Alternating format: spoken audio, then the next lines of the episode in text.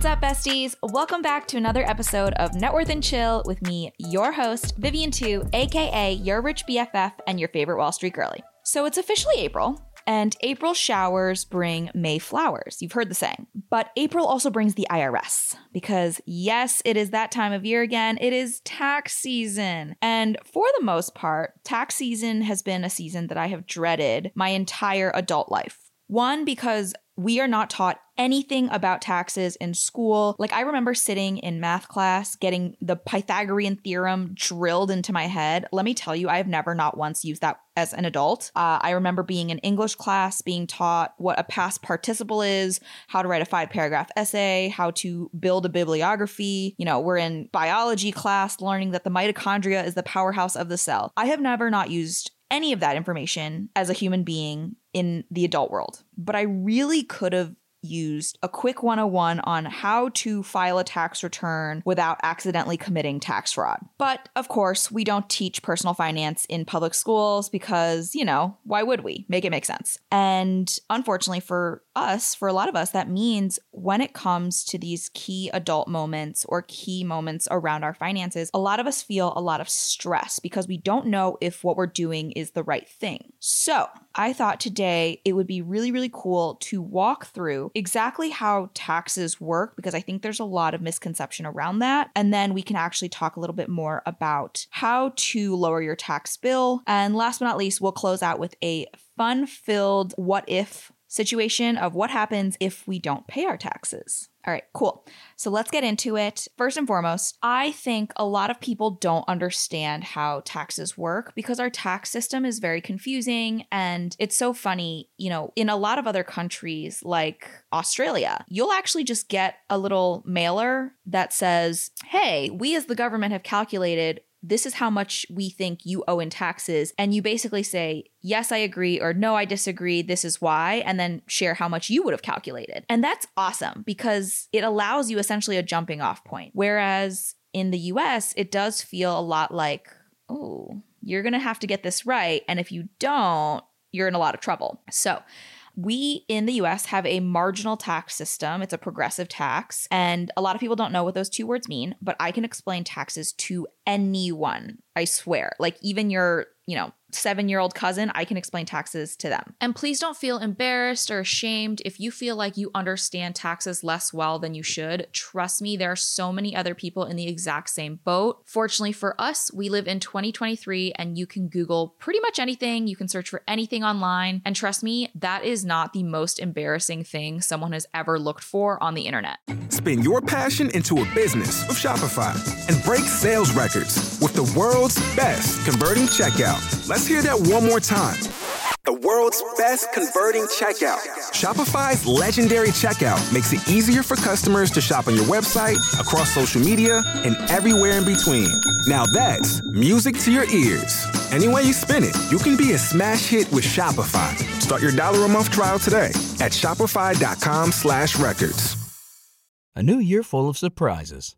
But one thing is always predictable. Postage costs go up.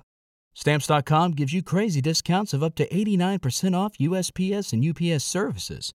So when postage goes up, your business will barely notice the change. Stamps.com is like your own personal post office, wherever you are.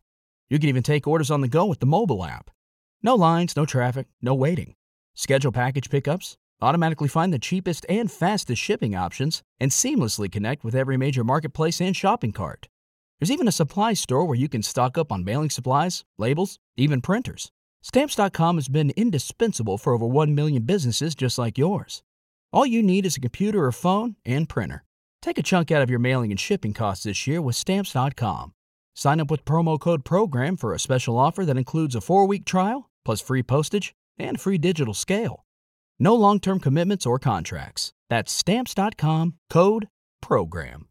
So close your eyes for a second, unless you're driving. Don't don't close your eyes. Pretend instead of cash money, you suddenly now get paid in pizzas. And for the first 11,000 pizzas, you get paid in pesto pizza. Absolute ick, disgusting. I am also allergic to tree nuts, so very much not up my alley. But unfortunately for all of us, We all get paid in pesto pizza for the first 11,000 pizzas. Everyone from Broke Becky to Richie Rich to you and me. And the government basically says, uh, we don't really like pesto flavor. Eh, we'll take 10% per pie. Because guess what? Pesto pizza is still better than no pizza, right? And once we hit 11,000 pizzas, we level up. And when you start to make more and you level up, you get to the next flavor. And the next flavor is mushroom. It's definitely better than pesto. I, I won't argue that it's definitely better than pesto, but it's still mushroom. Come on. The government likes us a little bit more, and they're like, all right, we'll take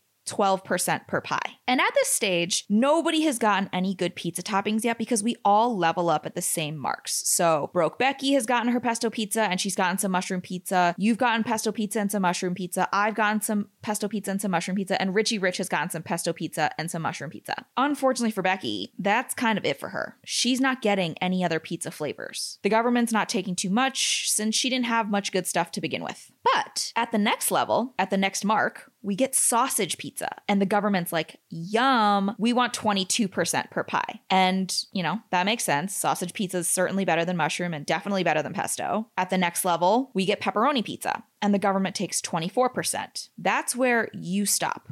That's all the pizza you're getting. But Richie Rich made 600,000 pizzas last year. So he's getting barbecue chicken, he's getting buffalo ranch, and he's even getting the greatest pizza of all time. Do not argue with me about this. Hawaiian. Dun, da, da, da.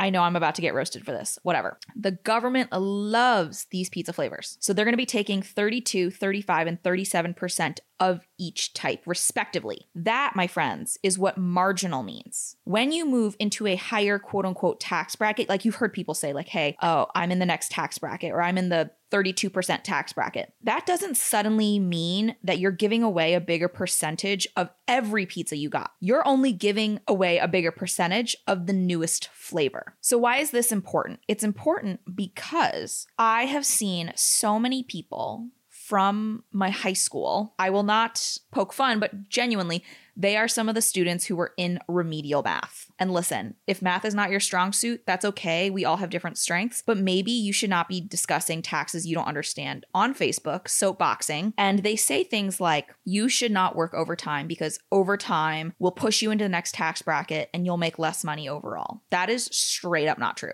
They'll also say things like, if you're in between this tax bracket and the next, and your raise is going to push you into the next one, you should tell your boss you don't want the raise. Let me tell you what's going to happen. When you make a raise, at no point does making more money ever mean you will be worse off. However, if you tell your boss that you don't want the raise or decline the raise, they will think you're an idiot. It's abundantly clear to me that these people who talk about taxes oftentimes have a misunderstanding of how the tax system works. And for you, it's really important to understand this because it helps you make really smart financial decisions. I want to be very clear never turn down a raise. If you want to take overtime because you want a little extra money, feel free to take it. Making more money will always put you in a better position, even if that means dollars above a certain threshold are taxed slightly more. Okay, now that we have that out of the way, let's talk about how we're actually going to put this into practice. So, generally speaking, the consensus is that you want to have your income as high as humanly possible. However, when filing your tax return, you want your adjusted gross income to be as low as humanly possible, which is just a fancy way of saying is like you want to make as much money as you can, but you want to tell the government that less and less or fewer and fewer of your dollars are actually taxable. Nobody ever wants to pay more in taxes, so I thought we would discuss six really easy ways to actually lower your tax bill. So, first up, for all of my friends who have regular schmegular W 2 jobs, you work for someone else, you have an employer, they figure out all of your tax paperwork, they send you a W 2, they are withholding taxes throughout the year. These are two ways that you can lower your tax bill. First and foremost, contributing to a retirement account, whether that is a traditional 401k that your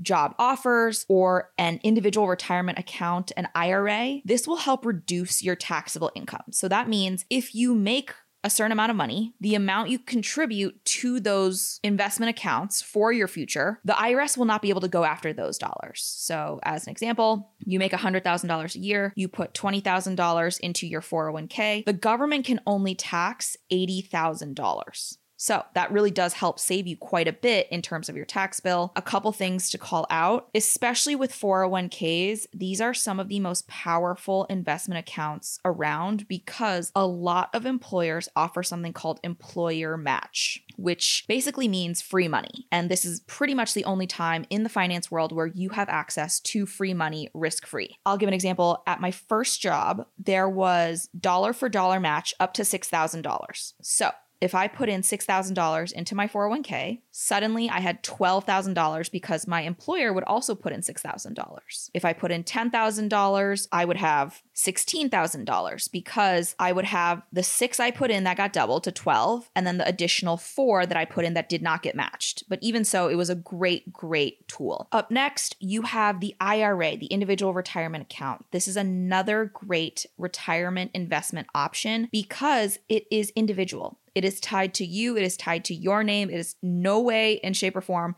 related to your employer. This is something that is always going to stay with you. And again, this is really cool because an IRA, you can choose whatever you want to invest in that account. Whereas with a 401k, you typically can only pick from investments that your employer has already pre selected. That said, both accounts have pros and cons, but for the most part, I highly recommend investing in both of these types of accounts because not only are they going to help you grow your wealth over time, but they also do help you legally avoid taxes. Tip number two if you are a W 2 regular schmegular employee, if you have a high deductible health plan, you can open up something called an HSA. This stands for Health Savings Account. Please do not get this confused with an FSA, which is a flexible spending account. So, an HSA is essentially a pot where you can put money and pay for medical expenses tax free. And a high deductible health plan means you're paying very little upfront, but if you end up needing to get surgery or see a specialist doctor, it may just cost a little more, which is why there is an HSA associated. What's so powerful about the HSA is if you're actually using it for a medical expense, you put the money in tax free and you take it out tax free. You pay taxes at no point. However, what's really cool is after you have more than $1,000 in your HSA account, account, you can actually start investing the money. So not only are you legally avoiding taxes on all of your medical expenses, that money can grow with you as time goes on. And if you don't end up using all of that money by retirement for medical costs, you can actually just withdraw from it the same way you would an IRA and just pay income taxes on the money you're taking out. But again, this is a tax savings that is really important. So, if this is something that you are interested in doing, definitely look into it through your benefits program. And don't be shy about hitting up your HR manager or your benefits team to ask any sort of questions you may have. Now, on to my self employed freelance 1099 besties. It is so cool to work for yourself. As someone who has now worked for someone else as a W 2 employee, but also now for myself as my business, Your Rich BFF, you are able to take so so many interesting business deductions that you can't take if you work for someone else. So, what I would say is if you are self employed, you have a business, you're 1099, whatever, use your side hustle, passion, project, business to claim business deductions. These can include anything from vehicle mileage if you're driving to a client or a site where you're working. This could be shipping stuff. This could be any sort of advertising fees, whether you're doing paid social search, any sort of website hosting fees. For example, my website is hosted on Squarespace. So, like, I pay a fee every single year and then I pay another small fee for the domain name. If you pay for professional publications, so as a creator, I might want to pay for the Wall Street Journal or the Financial Times or Business Insider or Barron's or, you know, Fortune and all of those publications I can write off because I need those to create my content. Dues and memberships. So, this is like if you are a person who doesn't have a formal office, if you have a Soho House membership or a WeWork membership or any sort of membership that gives you office space, you can write that off. Office supplies, so like a printer and ink, a computer monitor. Uh, in my case, office supplies includes a teleprompter, ring light, uh, big lighting and equipment, the stands, video cameras, sound equipment, all of that type of stuff. You can even deduct a percentage of your home internet charges. So that's like Wi Fi and phone bills based on how much you're using it for business. And the big stuff being travel and business meals, because as you're traveling and you work for yourself, you can write off previously 100% of your meals in 2021 and 2022, but in 2023, 50% of those business meals. And with travel, you can obviously write off those flights and your hotel rooms. This is all to say, Obviously, if you work for yourself, odds are very good that you have your own accountant and just make sure you maintain proper records and receipts and work with them to see what business expenses are deductible and make sense for you. Another cool tax write off that you can take if you are self employed is that you are able to deduct half of your self employment taxes. So, being self employed is not, you know, roses and sunshine. Self employed folks are responsible for paying 15.3% in taxes for the pleasure of being self employed. For the pleasure of being your own boss. But the government will let you deduct 50% of that amount you paid in those taxes from your taxable income, again, reducing some of your other tax burdens. And last but not least, here are two other really fun ones. If you are a home owner, you are able to deduct private mortgage insurance premiums. So essentially, if you have less than 20% equity in your home, chances are you pay something called PMI, private mortgage insurance. This is essentially coverage required by lenders as a way to protect themselves in case you stop making payments, and you can deduct this from your total taxable income. In addition to that, regardless of if you have 20% equity in your home or not, you are able to deduct mortgage interest from your taxable income up to the interest on $750,000. So, again, if you own a home, you likely have a mortgage unless you own it outright. You're going to pay interest on that loan and you can deduct the amount you spend paying that interest from your total taxable income. Again, with these types of things, consider talking to a CPA just to make sure that you're doing everything by the book, doing it right, and that you won't get audited because that is going to be an absolute pain in your butt. And I don't want that to happen to any of the BFFs. Whew, that was a lot. Okay, now I want to pivot to a really, really fun segment called I Am a Literal Menace and I Am Very Curious. So I wanted to know what happens if you don't file a tax return? What if you make a mistake? What if you don't pay your taxes? Do we go to prison? Because I don't think I could handle prison that well. Frankly, I'm not as strong as Martha Stewart. And I did a little bit of digging, and the short answer is no, we will not go to prison. But there will be some penalties. Turns out if you fail to file your taxes on time, you'll likely encounter what's called a failure to file penalty. And the penalty for failing to file represents 5% of your unpaid tax liability. So, any sort of additional money that you would owe to the government for each month your return is late, up to 25% of your total unpaid taxes. So you could end up paying your tax bill, but also 25% on top of that. On the flip side, if you're actually due a refund and you don't file your taxes, there's no penalty for failure to file, though you do potentially lose the chance of getting that refund. So again, you want to get your money back. That is an interest free loan to the government. Make sure to file your taxes on time. But here's the part that really shocked me. If you filed a tax return on time, but you didn't pay any of the taxes you owed when they were due, the IRS will assess a penalty on you too. But the penalty for failing to pay is a lot less expensive than